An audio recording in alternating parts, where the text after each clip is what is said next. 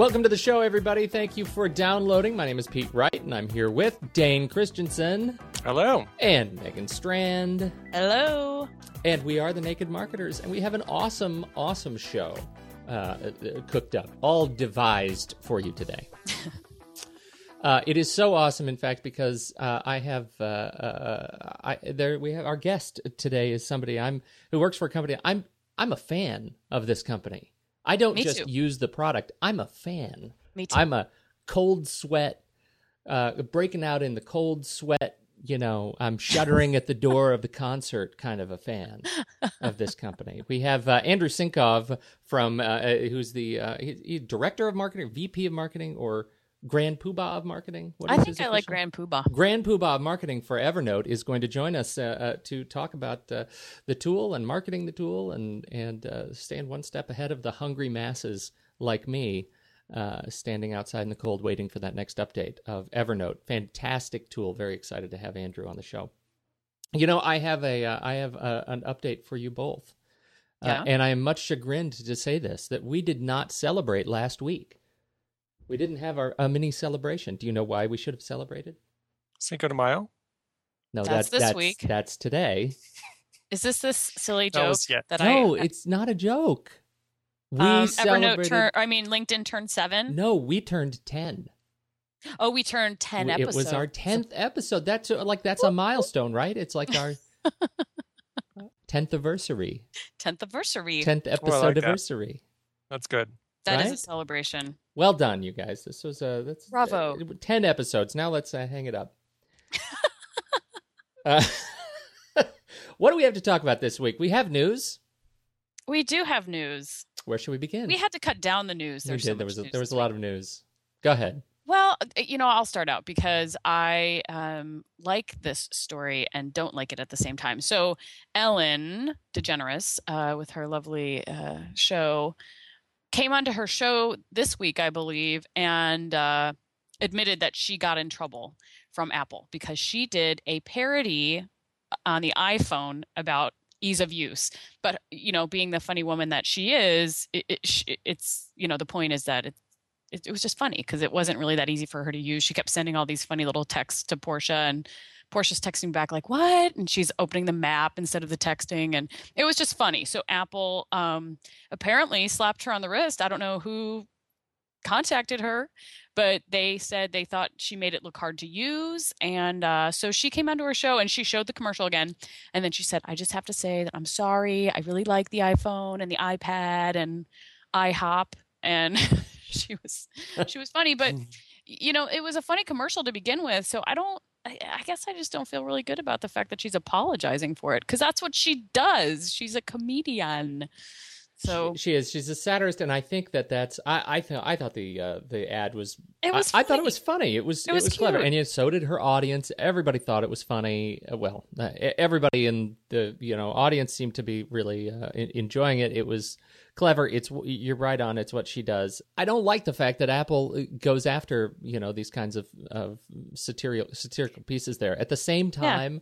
What we think is that they went after Ellen because uh, she made it look like it was hard to use. I bet they went after Ellen for other reasons. They're, you know, sort of notorious at protecting their, um, y- you know, use of their intellectual property and the logos and the and the trademarks and and um, you know, it's interesting that she was actually allowed to run the ad again on Right. On the air on on her show. Uh, but I'll bet there's more to it than just you make it look hard to use because there are lots of people making ads that that make fun of Apple. Uh, she was doing it on a much bigger stage, but you know Letterman's done it. Um, you know she's not alone. Uh, I think they're vigorously protecting what they have to protect, and uh, you know if they don't do this, then they stand a chance of losing it down the road. And I think that's the kind of the rule of thumb if you don't protect what you your the ownership of your intellectual property and your copyright and trademarks, then you stand a chance of losing them. Yeah, and uh, it's something I'm having to constantly do with Strike Ten Media. Yeah, because of So- people. because people try to steal your Oh, logo yeah. They try and to your steal your URL all stuff. the They're time. doing. I, there's a little league team down the street. That, I'm like, what? Yeah, paying please for those uniforms. take, So- take those little little dust monkeys to oh, I was court, running Dane. around. Yeah, yelling at the Little coaches. league team. So Get council involved. I've I've been there with Apple. You know. yeah. You feel That's their right. pain. Yeah, Yeah. this is the conversation we're having. How Dane and Apple are in fact in the same boat. That's right. That's I a know, great I- so- comparison. So, so that was not a huge story, but it was it was interesting. I thought All it was right. funny too. So moving on. Google gets a new homepage look. They've prettied it up. Uh, what do you think? Is anybody seeing this though? When you go to google.com, It's the search results, uh, right? Uh, well, it's also the Google homepage too. Well, the homepage has been this. They they went. It was a while ago. They went with the um, the we're going to be stark and sparse look, where they got rid of all the menus. If you don't move your mouse, all you see is the logo, the search box, and the buttons. Mhm. I'm feeling lucky in Google search. If you move your mouse, it all fades in. And you get to see other stuff. Now I'm going to search for the naked marketers. So funny. That's exactly what I'm doing.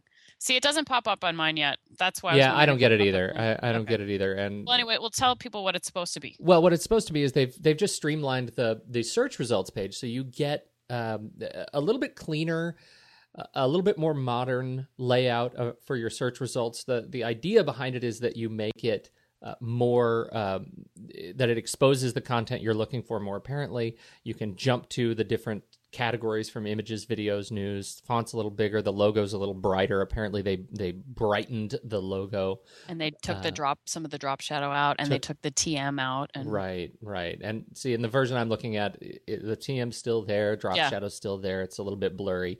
So, you know, those changes are coming, but, uh, and should be rolled out. I think this week uh, is what I heard, but more and more people are going to start seeing these Cool. things.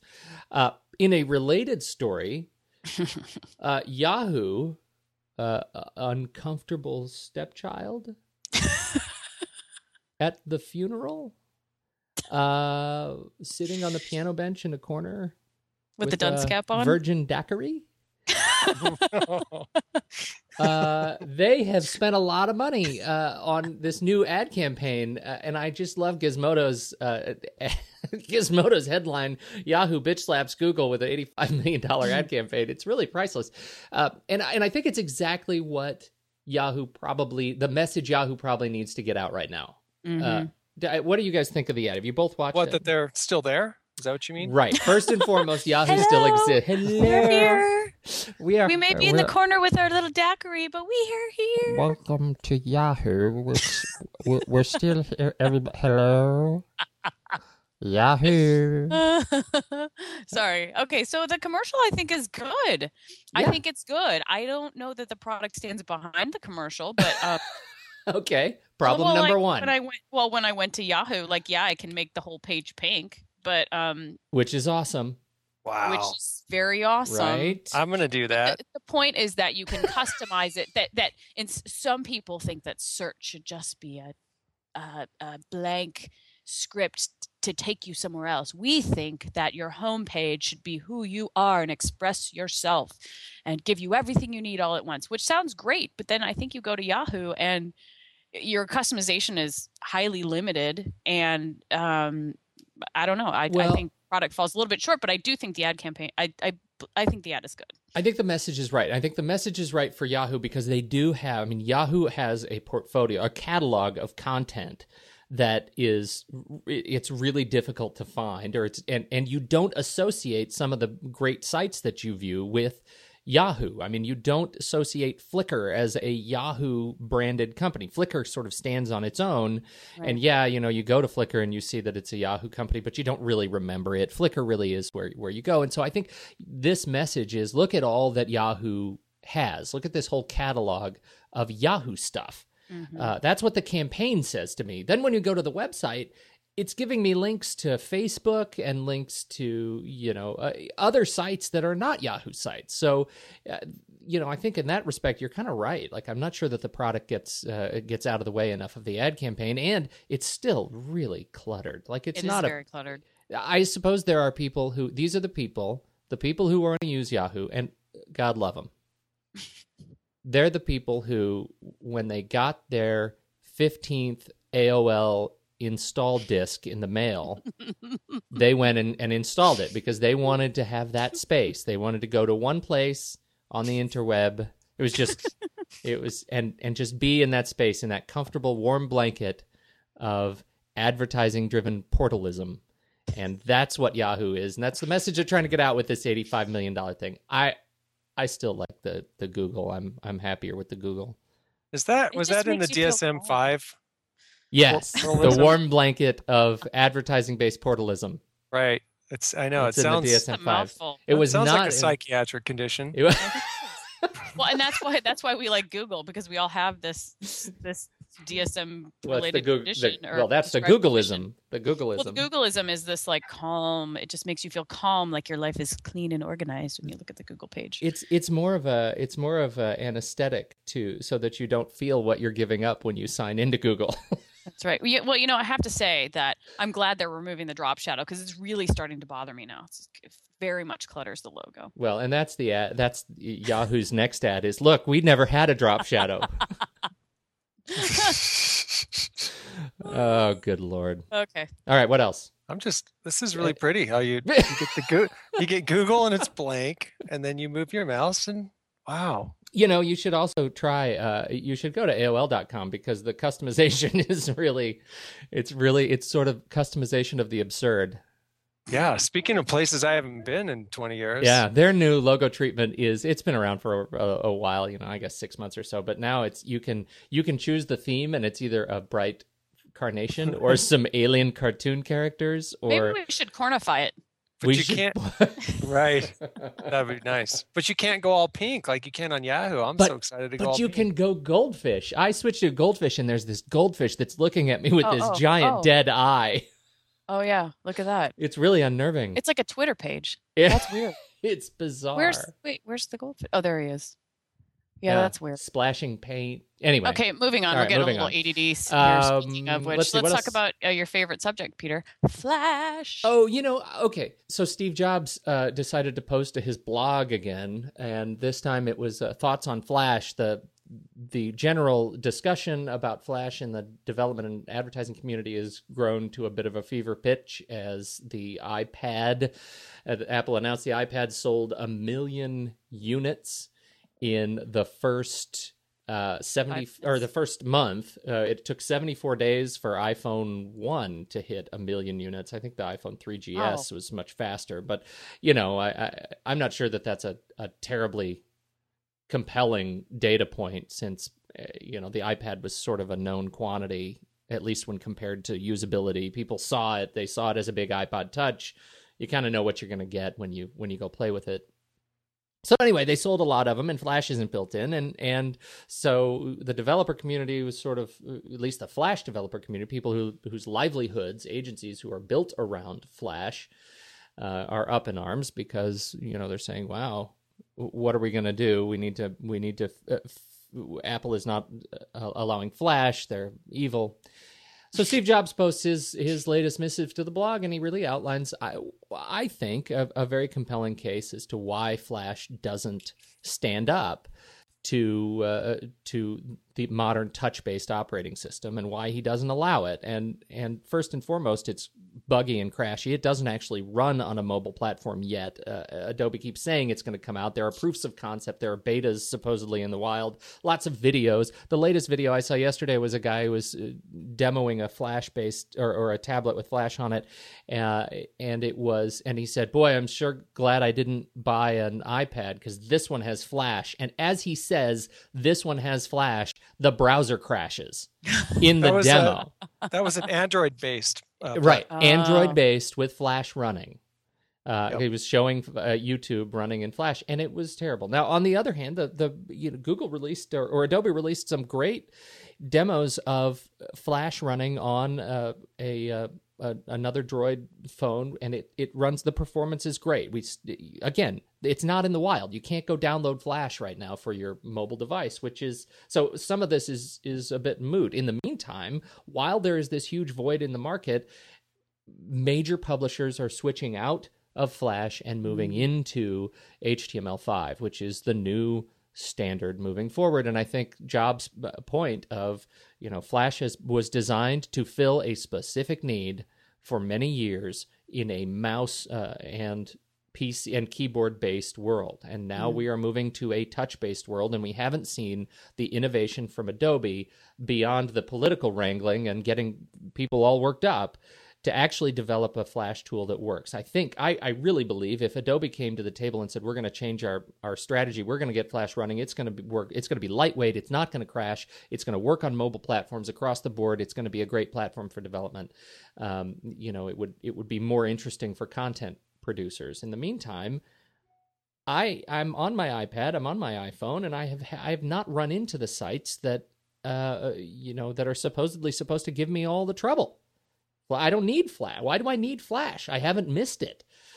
Uh, so that that's the the thoughts on Flash. Uh, Apple.com hot news slash thoughts on Flash. It's an interesting read. If you haven't read, it's been out for uh, I think over a week now, but it's uh, it really is worth reading if you're if you're a content producer and you still think that you should be developing your headers for your website, anything in Flash. You should really just go back and think: Can that. I do this in HTML5? Can I do this in an open, a web-based standard where people don't where where it doesn't rely on a plugin to play this content? Um, it was interesting. Speaking of the Yahoo thing, you know, I, I it has the recommended for you section down at the bottom of the left column, and one of them was a um, uh, was an ad for uh, University of Phoenix, and and I clicked on it, and I have a Flash blocker installed to kind of show me where I'm missing Flash on the web, and and it speeds up my pages page loads and makes the web a little bit faster when Flash doesn't load immediately. And the entire landing page is Flash. I couldn't see it. Like it shows up with a giant square block of gray. And it and I just click away. Like I'm not even going to bother with it if it's if it's not something that's mach- that I can read uh, that I have to wait for some stupid animation. I'm not going to watch it. Well, I think Peter, your point is that um, it's almost like a moot point at this, uh, you know, at the stage of the game because it's like Steve Jobs comes out and is like, "Yeah, we're done with Flash, and either get on board or get out of the way." Um, you know, we're moving on, and uh, I think that was your when we originally talked about the story. That was your point, and I think it's really true. It's kind of, you know, Flash is kind of digging and scrambling and scratching to kind of keep their head up instead of innovating, and I Mhm. think that's it's going to be interesting to see what happens to Yeah. Flash. Well, uh, go and there's got to be there's got to be something it seems to me that there's that maybe we're missing something i guess like i i, I don't know. It's probably true that steve jobs is just being very straightforward and saying that uh, exactly what pete said that you know flash just was built for a different um, technical environment and and uh, it, it just doesn't work. And so the only it's not political it's not you know don't take it personally it just doesn't isn't the best solution. Um, maybe though there's something we're missing that's uh, that is political i don't know um, Well, that like that, that actually came out. Adobe couple. yeah couple well you know that actually came out in the terms the new terms and i think we talked about this where you can't use a cross compiler to you know another language to build apps for the iphone well Yeah. that takes adobe out and it kind of leads into the next story which is adobe creative suite 5 which is now in the wild and shipping and you can go download a full 3.5 gigabyte uh, disk image of it and install it, which includes tools directly out of Flash, so you can build a, a, a you know game or an app in Flash and recompile it to run on an on your iPhone or your Android Hmm. or whatever. Well, it- that was a big tool, and Adobe put a lot of money into it. And immediately on launch of CS5, Apple changes terms of service, and now you can't install those apps that were created in Flash on the Mhm. iPad. Well, that's smarts. There's Yeah. no way that's a that's a kick in the groin, is what that is. And I think uh, you know people in the Adobe community were rightfully upset. But I I do want to say I have been playing with CS5 this week, and it is magical. I mean, it is really great. If you take Flash out of the equation, the tools that they have shipped this time are an order of magnitude more awesome than uh, uh, than CS4. And I, you know, I was talking to a, a friend who was still on CS3, and she, you know, she doesn't make those upgrades, uh, you know, lightly. Uh, and CS3 was a great product. CS4 was kind of an evolutionary, you know, uh, release. CS5 is another one of those really terrific product. It sets a new standard for for creative work, and it's it is, I think, really great to move workflow towards CS5. So, um, kind of makes me want to go be a, take some graphic designing classes. yeah, well, and you know, I mean, even to the point of, of updates to just the web design tools, Dreamweaver being able to work with, uh, you know, with linked sites, so you can develop like WordPress themes inside of Dream Dreamweaver is really terrific. Oh, really? CSS That's cool. handling is really terrific, and that's what you know what gets to you know the the Steve Jobs point in his post was look, Adobe has the bandwidth and the talent to create some incredible HTML5 development environment tools. Get over Flash and go work on these tools. And that was I tweeted about that. It was like just the fact that Steve Jobs said it out loud. I mean, Adobe was probably going down that road anyway. It only makes sense. But just the fact that Steve Jobs said it, now they're going to be bitter. Now Yeah, they're going to be true. God, yeah, we were going to do it anyway, Steve, you dolt. Anyway, that's well, what that's, I had. That's a stunning array of news for the day. That was a stunning array of news. Uh, we do have an interview coming up, and we should talk about this guy. I'm trying to limit my retardation, by the way. That's that's part of what I'm trying to do is just not talk when otherwise what I would say would have to be edited out. So I'm be really that careful. never happens. That's an incredible amount of restraint that you're showing there. Dave. That's trying. fantastic. I've got my I'm holding mute sometimes. Because You're sometimes your it. mouth just starts. Yeah, and you guys can't hear the thing that you would otherwise have to edit out. So funny. I'm working on this. Oh, what a condition! All right, so we do have this interview. We're going to bring in uh, bring in our, our our new best friend uh, Andrew Sinkov, uh, Grand Poobah of Marketing from Evernote. Shall we begin? Absolutely. We shall begin. Let's begin now. We are so honored to be graced by our next uh, uh, our next guest's presence, Andrew Sinkov, who is the um, uh, it director of marketing. Andrew, is that right? Or- VP, but director's fine. It's all good. VP. We've been calling you the Grand Poobah of marketing. Uh, I the just call myself super marketer, actually. super marketer. There you go. You get the tight, you get to wear the tight shirts if you say that. Exactly. Uh, well, thank you so much for for joining us. We're excited to talk about uh, about your work and and about Evernote as the tool and and uh, all the great great things that are happening with Evernote and the Evernote community. And uh, so I thought we would start off if you could just give us a little bit of a rundown of what Evernote is for the uninitiated. Sure, sure. Um, so Evernote is a way that people can remember things. Um, we had this idea that we wanted to build kind of an external brain for people, and the the way that we did that was we said.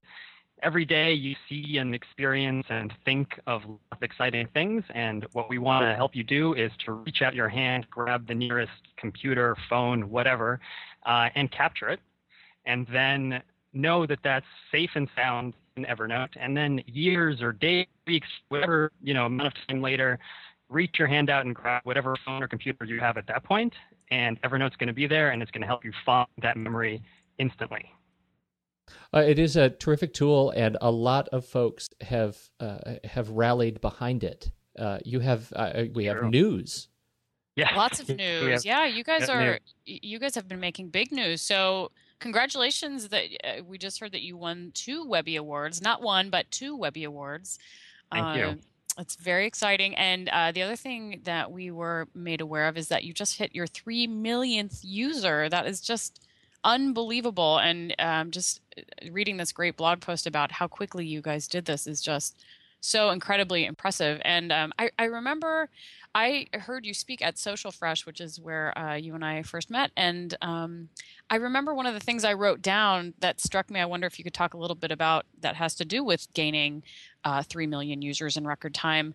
Um, one of the things that struck me is that you said um, over the past two years, you haven't paid for a single user.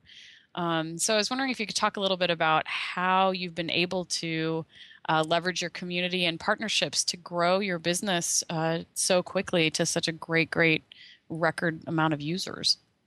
Yeah, it's it's it's amazing. It's amazing. We have this amazing user community that's grown ridiculously fast. Um, for a product that at its core is not a social product. Um, we are not a, a product that's focused on your friends or or anything else really. We are we are directly focused on the individual and the things that are in their heads. Um, and I think that what what what happened was we came along at just the perfect time when this solution was really, really needed. We all Mhm. kind of realized that we've got this overloaded life of, of so much information, so much digital and analog content that's coming at us every moment.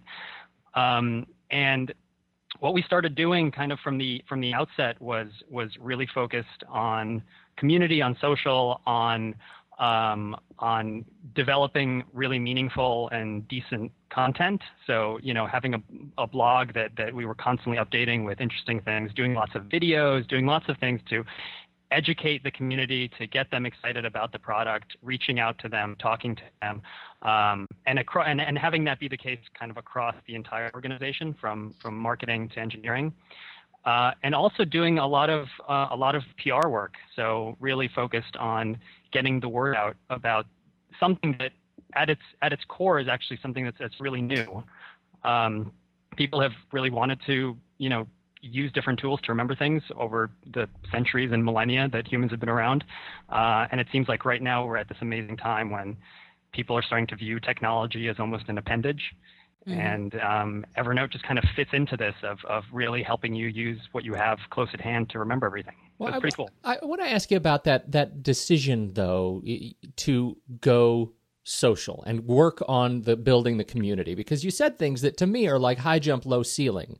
And I think for a lot of marketers if you have a product that is not a, a, a, directly a, a social tool, a tool that is not directly focused on relationships. It is it is a, a non-intuitive leap to say that we're going to build a social community around that tool in order to drive our marketing efforts. I wonder if you could talk a little bit more detail about how you came to that decision that that you guys and the the executive team at Evernote were going to uh, go that route.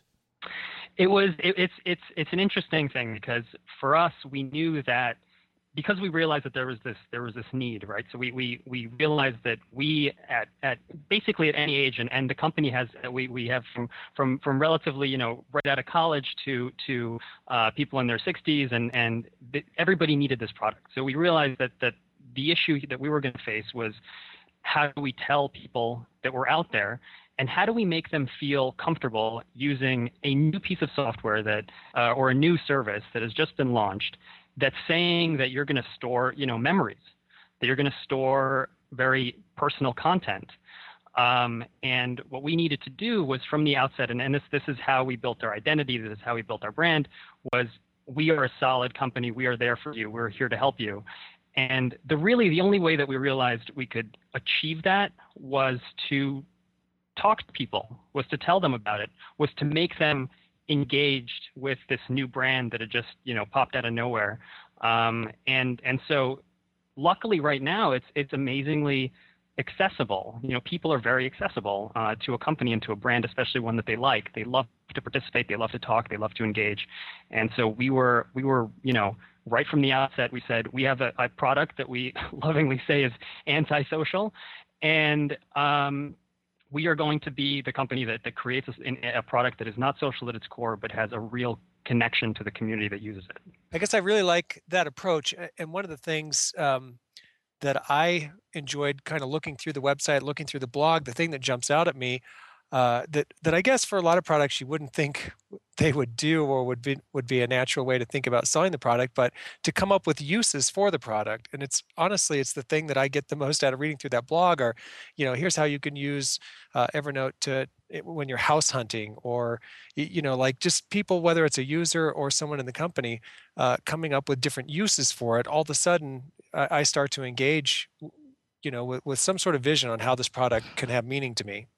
Right, right, and that's actually that's that's the most challenging and exciting thing about Evernote. So um, we are fairly unstructured, and so as a result, people use it in all sorts of ways, and they mix their their personal lives with their work lives in Evernote. We had a, you know, personally for me, I love Evernote for cooking. I cook a lot, and I put a lot of recipes in there. And one of the things that we talk about a lot are cooking use cases. We had a whole month devoted to various cooking use cases. We talked to restaurateurs, to chefs, to food bloggers and how they were using Evernote. And then we got so, someone, you know, someone sent us an email and said, you know, you guys are always talking about about cooking, and but I'm a baker. How is this good for me? And it's not. It's not. No, it's not. Only cooking. yeah, exactly. It's, it's, it's just this crazy moment of like, oh my god, we have to do this even better. Uh, we have to hold uh, lots of hands. Yeah. Yeah, but but that's but that but that's the fun part is that we all love this product and we're really into telling people how to use it. We went we spent a day at a dairy farm there's a there's a um, a video on our blog about about uh, a trip that I took to a dairy farm, uh, where the dairy farmer uses Evernote to keep track of all his cows and maintenance needs and all that. I saw that. How did you find that guy? Uh, he he's on Twitter. He's like one. He's an incredibly popular Okay. agricultural Twitter user. Hmm. Okay. Wow. Um, and he tweeted at us and said, "I use it for this," and we jumped all over that. Oh That is yeah. so cool. Well, how about the? I mean, I was blown away beyond measure about the traumatic brain injury blog Right. post. I mean, that was unbelievable. Here's a guy who literally cannot rely on his own memory, so he's using Evernote as his memory. I mean, could there be a better poster child for Evernote? I mean, it's a, it's got to make you feel incredibly good that you're helping this guy so much, and b like really like the, in living color, this guy is using Evernote as his memory. I mean, literally, quite literally. So I, I was just blown away by that. And anybody listening to this podcast should read that posting because it is just unbelievable and very It's cool. just uh, an amazing, amazing story. Um, uh, this is this this person Patrick Jones out of Colorado who's had a bunch of uh, concussions over the course of his life and now has has traumatic brain injury, which means that he has he has uh, terrible short-term memory, and he began using Evernote as his you know brain basically to to help him remember things that that, that he needs to do.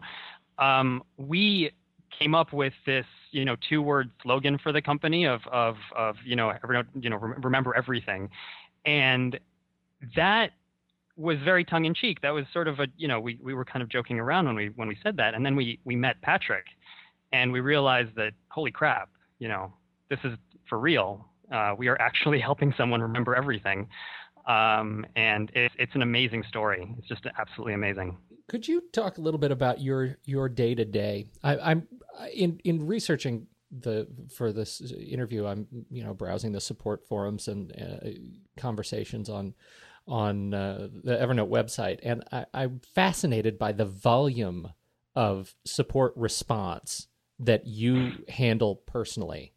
And Right. so, it, it on one hand, I wonder how do you do it all uh, to run the marketing arm of this and be so personally engaged with your customers at the level of engagement that you are? And and it, it makes me reflect a little bit on on the the changing tide of kind of the modern startup marketer. Uh, i wonder if you could reflect a little bit on on how that how that works for you Sure. Um, well, I, a lot of credit goes to our engineering team and our support team because what one thing that I think makes Evernote um, interesting, or, or I don't know if it's unique, but it's certainly interesting and it's certainly a great environment to work in, is that we're a small company and all the the, the, the departments here are really close.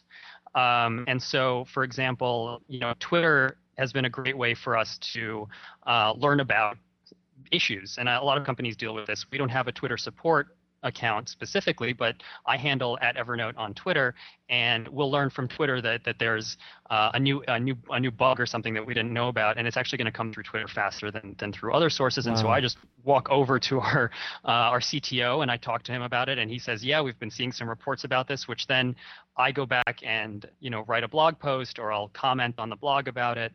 Um, marketing at Evernote, and I think this is definitely the case, um, you know, for a lot of companies these days, is is you're playing the, you're playing the the role of of of you know the helper for so many people. You're the educator, you're the helper. You're not just the person that's that's you know saying go out and use my product. You're the person that's that's holding hands, that's that's making sure that people understand the value of the product and also what's happening at that moment. And what's happening at a given moment at a startup is that they're there's good news and sometimes there's bad news and you have to make sure people are aware of it. Um, and so you have to have i think for especially well we have i should say um, just a really great connection between the various departments here so that it's easy for me to answer a question i feel like i have the knowledge necessary to answer a question when one comes up so i don't have to wait I see a question come in, I can just answer it. It takes no time. Um, versus having to go to the engineers, asking them what the problem is, hoping that they're the ones that are going to respond through some sort of a support or, or a forum or support request. Um, it really makes it a lot easier, uh, and I just think it's really important. Well, it is. Uh, you know that that level of sort of connectivity and engagement is something that that uh, it seems like a real luxury uh, as a as a uh, you know VP marketing to be able to kind of be that that far into the trenches. Uh, where did you come from before Evernote? Have you always been a startup guy? Uh, well, I've yeah, I guess I I was um, I, my last company I was running uh, marketing at a startup out of Cambridge, Mass. Um, that was doing uh, really really deep uh, business to government cryptography stuff where like in the whole world there were maybe you know 10 people that actually cared about what what this company did. Well, at least you know your Uh, market really well. yeah we kind of we met all of them.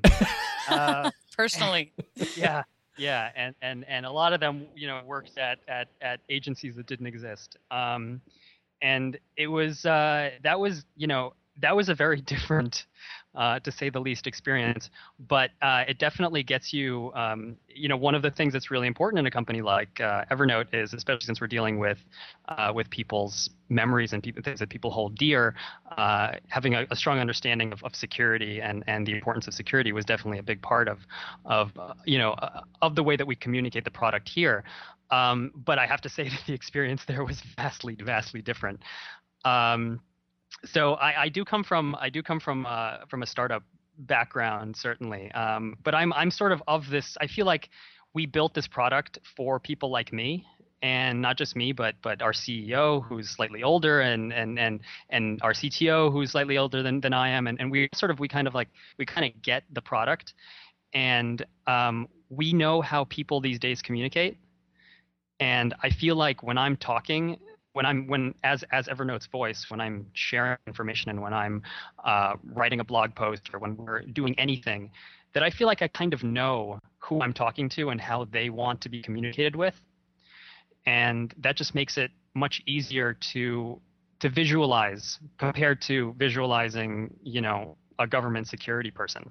I, I am actually really fascinated about how this is, um, how all this discussion about you know your your role in the company um, is, in my mind, really is so much different than uh, you know marketing roles in the past, um, at least that I've held, or you know, or, or um, marketing roles that I kind of perceive to be more about you know the budget. What's the budget? What's our return on investment? You know, what what's the campaign? And uh, and uh, this this level of engagement with your customers, your understanding of the product, uh, and then I, I love this at the at the very end that, that you talked about how uh, you you view the product as something that's important to you. Um, it's something that all of you, it sounds like, have a use for, um, and, and believe in the product on that level. Um, you know, I don't know, I don't know that the role that you're feeling is is easy anyway, uh, or that you're fulfilling. I mean, to to to be that on top of things. Um, and, and to be able to be that in touch, you know, with your customers or with problems that are going on, or, or to be engaging uh, so frequently, uh, is not an easy thing. But to be able to to do it, knowing that this is something that you believe in and something that you really have a vision for, uh, certainly I think makes that, if not easier, a lot more fun. Oh, absolutely, definitely, definitely, and, and it's and it's it's across the management team here as well. So it's it's our our CTO is is on our forums constantly, um, at the same time as he's developing our product roadmap. You know, so um, we as we as a company and our and our CEO does the same thing. He just actually a couple weeks back he was on our blog answering 280 questions. So we had a live a live uh, ask ask our CEO a question session, and for like six hours he was just pounding away at the keyboard, Wow. uh, responding to every single question that was asked. We just want that. We want that connection. Uh, we think that's really really important. Well, I think Dane brings brings up a good point and a, a question I have for you as a marketer. So, if you know your role is this non-traditional ambassador, customer service marketing, you know, kind of just-in-time marketing, um, what do you measure? What do you look at for success? Like, what what are your metrics that you say? Oh, well, this is cool. Beside your three millionth user, I mean, that's an obvious one is, is number of users. But are there other things you look at um, that are important to you personally? Well, so for a long time we weren't doing anything. Um, for a long time we were we were just uh, you know we knew that something like you know being on Facebook is important, being on Twitter is important for the same for the reasons that I said, just because it's a good way to connect. Um, doing YouTube videos, having a podcast and Tumblr blog, and all these different things that we do, it just felt like these are things that we should be doing. Um, we recently did a survey of our users and uh, asking asking a number of different questions, but one of them was uh, about whether or not they are a premium subscriber. And so Evernote is a freemium service, so it's it's it's free. It's it's great as a free product. 98% of our users are free. We encourage them to be free. 2% upgrade to premium. That's great. So of our 3 million users, around two or so uh, percent are premium. We did the survey, and we asked our our followers on Twitter and Facebook, um, are you know, are you premium? And 30% were. And so 30% of the people that follow us on Twitter and Facebook and other such things are premium compared to the 2% for the general population. So all of a sudden we had this oh. out of nowhere we said, wow, the the social things that we are doing there is there is an ROI here.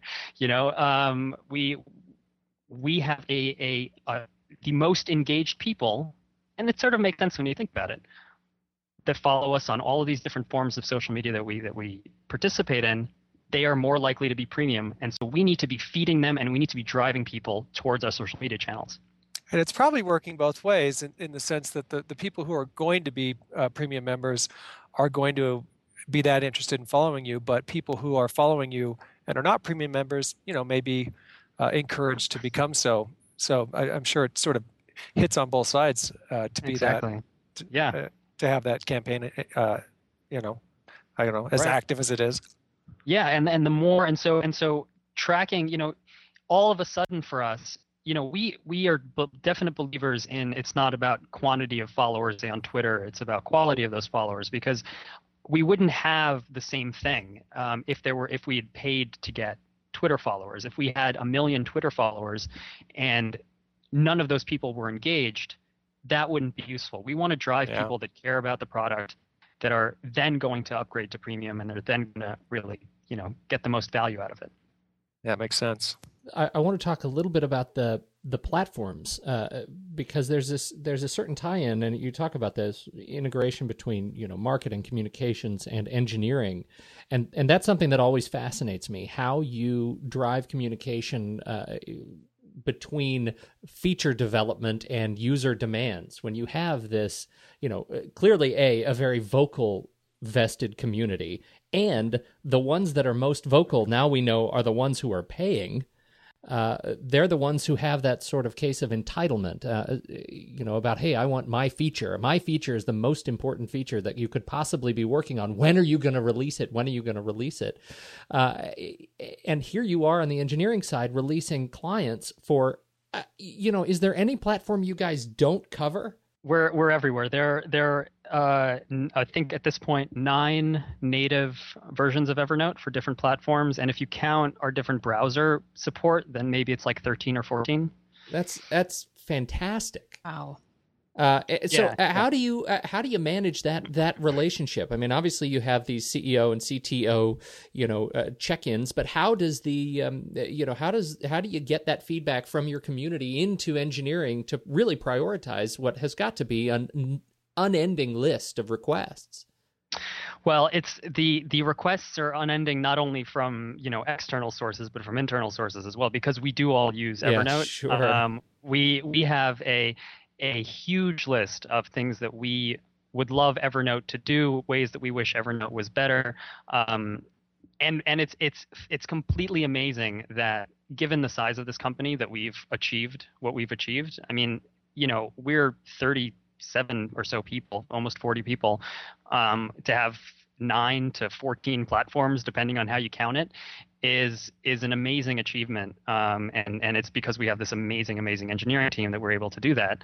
Um, it's always a challenge. It's always a challenge, and I think that this the, the feedback from from users and how do you how do you respond to them appropriately is probably one of the the the biggest difficulties of, of sort of modern companies mm-hmm. um, because everybody's got a voice. And um, what we what we strive to do is is to make people aware of where we're headed. Um, it's sort of I, I, kind of look at my role here as as a storyteller and um, uh, you know weaving story arcs where uh, you know working closely with engineering i know i can you know i see the future of the company so i know where we're headed. Um, and to really kind of build up that that sense of, of of to some degree so that sense of mystery with with our users to allow them to know where we are today, get a sense of where we're headed, um, and then over the course of every you know few weeks and months, release something, put out a new story that builds towards an ultimate goal. Um, where I think that that sort of approach to marketing as storytelling is actually a really useful way to keep people uh, engaged and also when they have their product requests and their ideas they themselves actually understand. Uh, and if you go through our um, you know the, the comments on our blog you kind of get a sense of this that our users want things but they kind of know we're going to give it to them. Hmm um, because that's because there's a clear path. Now, it's not the case for everything, but in a lot of cases, there are requests that they're making that are very much in line with where we're headed, um, and we know that we're going to get there. Uh, it's just going to take some time, just because it's it's it's that story arc. So we're getting we're getting we're getting to the you know the end of the season um, on a particular product or a particular direction, and we feel like our users kind of feel that. Yeah. What is your uh, what are your most popular platforms in terms of user base? Uh, well, the iPhone is is incredibly popular. It's about sixty or so percent of our mobile uh, on the mobile side. Mhm. Um, we were we were at the iPhone App Store at launch, uh, and that was that was a huge bump. And we've always been sort of near the top on productivity uh, within the App Store. Right. Um, the on the desktop, Windows is bigger, but you'd kind of expect that. Uh, they're fairly close, uh, Windows and Mac. Um, and Android is growing really quickly. And actually, we were surprised when when we announced the three million user uh, number. I personally, I was surprised to see how how fast our iPad version has grown. So that's at now at nine percent of our Wow. uh, mobile use. well, and it- that was you were gorgeous. you were launch day on the iPad store too, right? Oh yeah, yeah, Yeah. that was fun. That was fun to uh, develop guys- something without holding it. You guys Yeah. had that great. Um, I just listened to your, one of your podcasts with the CEO and the CTO on the whole iPad development, and that was a great podcast. I really enjoyed hearing, you know, um, that your CEO is a project manager, was the project manager of the iPad uh, development Yeah, team. yeah. That's pretty cool. That's, Well, it- He, is- he, he, yeah. Go ahead. I'm sorry, Andrew. Uh, I was just gonna say that, that he is a um, he he worked directly with with uh, with our, our designer and the developer to really build what what you know. If you look at that the iPad version for anyone that has has used our iPad version, it is gorgeous, and not only is it gorgeous, but it really works works really really well, and and we're we're excited to kind of bring a lot of those concepts into the other versions of Evernote. I'm, uh, I, you know, I'm looking at it. It was the first or second app that I downloaded uh, on launch day. Is you know, as I'm ripping it out of the FedEx guy's hand, uh, and and it's uh, it really is. I mean, it, it you you almost get a sense for that the service Evernote was designed for this device, or that this device was designed for the service of Evernote. It is it is that intuitive. I mean, it really is beautiful. Well, you know, when you when we think about it, like we really think about Evernote as an extension of your body. It's it's your second brain, and the thing that makes the iPad so fantastic is that that the whole touch interface. I mean, the iPhone is sort of there, but but the iPad is is, is so much more so, so visual, so so um, tactile that it really feels like when you're using Evernote on the iPad, it really feels like you're kind of flicking through memories in your head. Um, it's it's fantastic. It, it is a beautiful, beautiful piece of work. I can't believe it's been it's been a half hour. We've been talking uh, already. Can you believe that? Really? It has been. It's uh, flown. I know it's flown by. Uh, and uh, where where so you are you run the at Evernote. Is there? Do you have a personal uh, Twitter that you you like people to follow you, or you pretty much just hang out at Evernote? No, I, I, I have a personal one. It's at Sinkov. If people care to see what I'm cooking at any given moment, that's probably the place to look. uh, do you, any other uh, website you choose to uh, to pitch or? Uh... Uh, yeah, I mean, if, if we do a lot of stuff at Evernote. So uh, for Evernote stuff, uh, we have Evernote on Twitter, Evernote on Facebook, YouTube is Evernote Andrew. Um, we have a podcast, a Tumblr blog that's focused exclusively on on how to use Evernote, evernote.tumblr.com. And soon, we're super psyched about this. Uh, meetups are coming, so we're going to have Oh, meetups. great. Uh, that is that's fantastic. That uh, you know, I well, I think you know, and, and Dane, I think you talked a little bit about this. I mean, when I look at Evernote, when I'm working with clients on on how businesses can engage communities, uh, their user communities, Evernote in general is really at the top of my list of case uh, companies of, uh, that are doing it right. I, I think that uh, uh, that what Evernote has achieved really presents an example of how uh, of of best in class companies that can engage their users and and and create that real uh, organic and symbiotic relationship between the the products and the companies that that serve those products. Uh, it is uh, really terrific, and and we're thrilled that you uh, took the time to join us, uh, Andrew, for the show today. Thank you so much for having me. It's been great. I, I hope uh, as as uh, Evernote releases wonderful new things, which seems to be every thirty five minutes, uh, but I hope uh, I hope you will come back come back and talk to us again. Uh, this has been uh, this has been great. I would love to. Thank you. He was great. That was just, you know, I, he's another one of those people that I feel like we could talk to all day long and just never get Eh, eh, eh, run out of things to talk about. I mean, they just have done such a nice job. You know, you sort of hit the nail on the head, Peter, when when you said that they are sort of the gold standard as far as customer engagement, and they've just done such a nice job of giving people a forum and a platform to both a learn how to use their product and b share you know their sort of creative funky ideas of how they're using it and it's just kind of a fun it's just kind of a perfect storm of the tool and the platforms and the community. I mean they've just and they're so humble. That's one of the things that struck me about andrew when i first heard him speak. He's so humble and the, the tone they take is just you know we're so honored to have you as our customer. Thank you so much for your ideas. We listen to everything you say and we try to implement as much as we can. I mean they're very mm-hmm. much user driven and they just have this great sort of authentic humility about them that you know even though they have 3 million users and are uber successful you know they're not like well we're not going to do that because we think it's a bad idea. Well, it's, just... it's a funny that's a funny cultural statement right? I mean it, it, seems like a lot of that comes around that the fact that these guys you know come out of that startup culture and they all are they really love the product.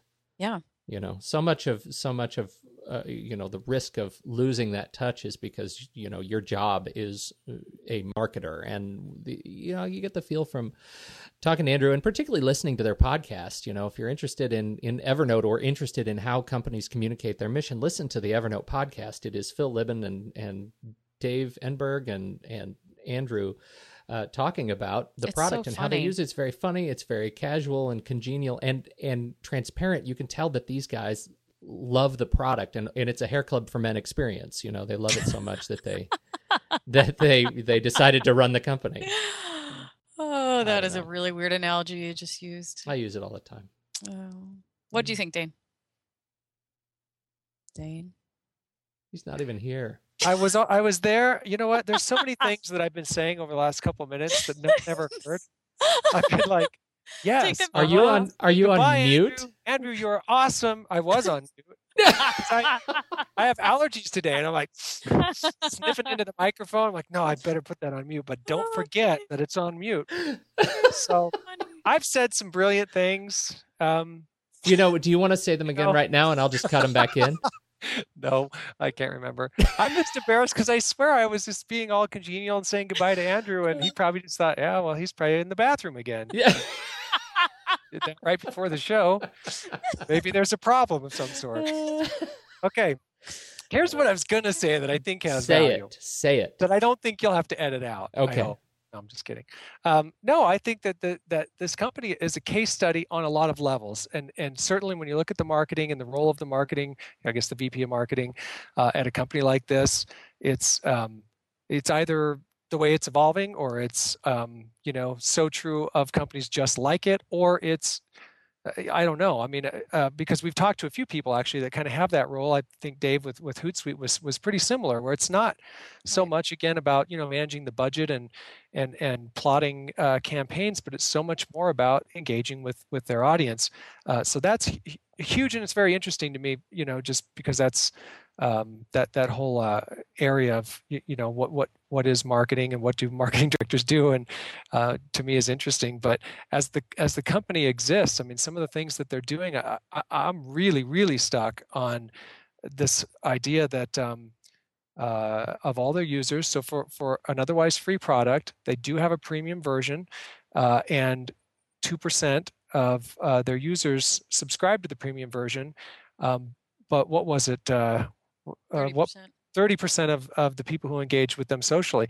And and that's the thing that's so interesting because over the last couple of years this is sort of the the, the new um, uh, marketing approach i guess if you want to call it a marketing approach but for companies to offer a free product or you know it's all uh, i mean there's the accessibility for a lot of software or websites or um, uh, a lot of i guess a lot of technology uh, platforms is, is free unless you want the premium version and you see examples of it working well and it not working well and this was a great little insight uh, and i don't think it was illogical I mean, it was probably something you could could assume but you know these are all easier i think to to assume than than to actually execute or to make happen or to really take care of the, the notion of engaging with your customers. Again easier said than done.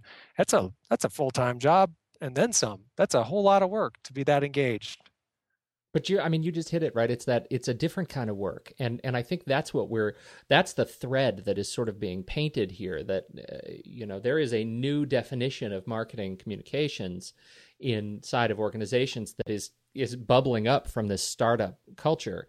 And i think that's what you know traditional marketers are sort of starting to try to wrap their head around. How does this game change when traditional advertising is trusted less when there are demands for increased engagement there are demands for you know all sorts of things when evernote and hootsuite are setting the tone for how companies engage with their users that forces uh, other companies like you know traditional marketing companies like Ford to address their audience in a different way. Uh, and and I think that's is, that what we're seeing is is a direct well, result of what they're doing. Yeah, yeah. If they're paying attention, I honestly like the, some of the guests that we've had over the past few weeks, uh, giving me a little insight into uh, the nature of these new uh, startups. Um, and I'm, you know, I mean, it's well, I don't know. I'm, I, am easily caught into thinking, okay, how does that compare to, uh, you know, the, the sort of the initial technology revolution where it really was, you know, $20 million of venture venture capital, and let's put 25 million of that into our uh, right. television campaign. Right. Right. And a marketing person, you know, for for venture capital startups like that, I guess, was still just, oh, well, how much money can we spend and where can we spend it? And, really, everyone that we've talked to at these uh, sort of these new level startups is it's not about how much money are we spending um, and it's uh, you know everything is, is done a little differently but a lot more uh, carefully i think uh, a, a, lot more a lot closer to their customer and understanding their customer and helping their customer along and then these guys i mean it really is so cool to go to that website and see them uh, whether it's a user like the dairy farmer or it's you know someone from the company saying well here's a way you can use evernote and it really like the light bulb goes off when you see a couple of those that relate to you like oh wow how could i live without it? But i thought it was interesting too that um, and this goes back to my philosophy that people don't read sometimes people don't think either. So the the after all that cooking and the baker came on and was like well how do i use it for for baking for baking? You know? that's awesome yeah. Please help me. I can't uh, figure it out. Yeah so i think i mean i think that that's i don't know maybe that's the exception or maybe that's the rule i'm not sure but um, yeah i thought that was interesting to have him be, you know, get all this creative, great stuff from his customers, and then have somebody be like, "Huh? Well, how does this relate to me?" Yeah. well, hey, let's see if they if they did have a lot of startup money, you know, they could hire uh, Wolfgang Puck to do that. Right. I mean, think of all the things they could do if it made sense financially. Really, you could have a uh, hundred like specialists yeah. trying to figure out how to use Evernote for for certain things. Well, that's why that's why their user community is so great because they have exactly. that exactly yeah that's free. the world we live in. I, I, really, it is fascinating to me, you guys, to to sort of watch how this is evolving. It really is interesting. Yeah, I think that's very cool. It's so interesting that we should stop talking about it. Right yeah, now. we should. I know, but it's you know, it's just it's compelling. So. I know it is. Let's let's uh, but uh, let's talk about tools. Oh my god, my What do you- tool just seems so lame compared to ever. Can we call this something other than tools? Because I this is where I have the hardest time. Is Uh, do we have to talk about So- this every week, Dane? Your your problem with Yes, it's tools. so okay, then hard. here, What's the here, o- okay, so what's the opposite challenge. of Rename tools? it. Rename it. What's the What is the opposite of I'm tools? Dane? sorry. Tools is Rocks. fun. Tell us about your weak limp tool, Rocks. whatever it was. you were me. What were you saying, Megan? I'm not. Ta- I'm going to mute myself now. Tools is fine. I love it. You're- Dane, nobody cares if we recha- rename it. Nobody just. You're the only one who wants to rename it. So come up with a better I don't. No, I just I I wish I had more self control. Name. Sorry. oh, you're so funny. Okay. Okay, so here's Hey, my. so tool. your tool is so what? This is It's going to be so this little. new section is called uh, Megan's Corner. Megan's Corner. It's a new segment. It's called Actually, Meg, it's Meg, not. Meg's It's Corner. not. But I So- have so- a, a teeny little tool, the Bitly customizer. So essentially, it's just a URL shortener um, that you can customize. So the Bitly, if you go to Bitly, and we'll post it on the show notes, um, you enter in a Gigantor link, and you can shorten it. So it's a Bitly forward slash, and then whatever you want it to be. And that but that's bit dot Dot ly for anybody who hasn't used Bitly. sorry, and we'll put it on ly. show notes. Yeah. So um, so and then you just you can put. I did one yesterday on the Dawn dish detergent um, campaign to rescue oil slicked birds, and mine was called Bitly forward slash Dawn Ducks. So you know, it's just kind of cute. I like it in Twitter, and I saw somebody else do it, and I thought, how'd they do that? And uh, so yeah, so that's just a little teeny And tool. you were smart enough to do the research and figure it out. no, actually, I Because. I do like it, and I didn't know. I've, I've honestly, I didn't know about this, and you'd think I, I mean, Pete, I guess when we brought it up earlier, was like, yeah, no, you guys don't know about that. I didn't, and I I think it's a great tool. Yeah, it's kind of fun. I think it's it's- just. I it's think a it's a little great tool, It's like- too. it's like micro branding. Uh, it is. There you go. I like that You know- micro brand. Yes, it is. It is. It's awesome, and I applaud you both for liking it as much as you do. All right, moving on. The Thanks, other Pete. tool in Megan's corner today that I would like to share is because I'm a project manager, um, and I know Peter does a lot of project management stuff as well. And most marketers, truth be told, do a lot of project management, even though they may not call it that. Um, is a project management tool that is free called OpenProj. That's O P E N P R O J dot org and it is a free tool it's something it is an application you download and um, it's not a web-based tool but it is just super easy to use. Um, it, you know it has all the geeky project management tools as well but it has this you know just kind of a great feature where you enter tasks into a gantt chart and you can timeline them and it's just very visual and um, it's cool. So anyway that's my tool that's my other tool that i wanted to share. Both are outstanding tools, and Dane, I think you should really try that OpenProj because you're such a data guy. It is. It is like full of lines and colorful things. it is it's pretty it's pretty and Oh, geek it's a little See, geeky I like pretty. yeah, it's pretty and a little geeky but and it's good. free. and free. So what's a better combo than There's that? there's nothing better than that. There are a few, but not a lot. No. Wow. This is uh, this is a tool that I uh, used to use in a past life, and I only just recently rediscovered it. It's the Google News. They have done some really cool updates to the Google News site. If you are an avid uh, Google Reader fan, switch over to news.google.com and click on the Add a section because now you can create your own customized newspaper. Get out of that whole who needs sports and news and world news when you can have all the news customized to your own keywords? And it's uh, live updating very fast very fresh. Add all of your clients add all of your competitors add all of the famous pop stars that you want to follow day in and day out and uh, you'll get a customized news page just Or you for could just you have a, uh, or you could just have a Yahoo homepage. or you could just go to yahoo and stare Can at you it because can you don't know it what to do with it Can you make the background pink on news? unfortunately no because remember it's google and they're more spartan Oh yeah. But do you think? Do you guys think that someday, like, there'll be a serial killer? You know, what that they'll they'll hunt the guy down and they'll find him and they'll be like, "Wow, one of the pieces of evidence was his Google News page. He really of was into just freaky news. He had customized his news to be nothing but freakiness." Like it, it used to be all those people that would just pin up creepy things all over their wall. Now it's just all over their Google News. Yeah. right. Yeah, I This think is that I think uh, that probably already is happening. Maybe we should take this back. This is no longer a good tool to use if you if you want to withstand incriminating evidence That's right. Later. But for the rest of the world, Don't- it's fabulous. If you are a serial killer, you don't want to use Google News because this may be how they track you down later. Or if Well, you like is- to live in a silo of of news that is only news you think is true. like, That's true. I mean, if you don't want to be exposed to alternative opinions of any kind, you, I guess you could set this up to do that. There's, This is this has gone on far too long, everybody. On that and note, uh, we go ahead. We're going to go ahead now and apologize uh, for all of the wasted time that we just subjected you to. Everything after that awesome Evernote interview to now, we would love to take back. It's too late, so we're just going to move forward uh, on to next week. Uh, Dane, uh, let's assume people would want to find out more about you. Where would they go? that's, I, you know what would be cool is if I had my own newspaper and they could just set me up as a Google News feed. I'm going to do that this afternoon. I wish. Wow. I hope I can submit it to some sort of gallery. yeah. And just submit any weird rantings to About the Dane, proper yeah. authorities. That's Just- right. keep keep the police aware. Um, uh, I okay. If you are into the Twitter, then Altadane is where you would find me. If you use the interweb, uh, then I am at strike10media.com. Fantastic. And Megan.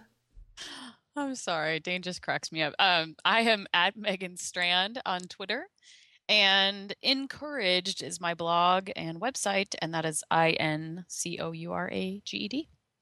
And I am at Pete Wright on the Twitter and at fifthandmain.com is the website. Now, as for the show, you can find out all about us at thenakedmarketers.com. Links to us on Facebook, links to us on uh, the, the show on Twitter. Uh, Naked Markets on Twitter is, is where you can uh, follow us to get all the updates from the show. And uh, we try to get the show up every every Thursday. Uh, so make sure, this is the most important part go to iTunes and subscribe to the show there. That's the easiest way to get the show every single week and um, and listen to all the backup episodes of nonsense that we have created. And that's how we measure our ROI. It is. If we were into that, that's how we would do it. Are you eating chips, Dane? Yeah, this is my tool, corn nuts chips. They're Oh. brand new. You guys heard of these? They're like crunchy corn nut turned into chips. We turned into a chip eating fest yep, for Dane. this is not. Uh, this is moving in the wrong direction. So I'm going to go ahead and say, on behalf of Dane Christensen and Megan Strand, I'm Pete Wright, and this has been another. Uh, what exhilarating, illuminating episode of The Naked Marketers.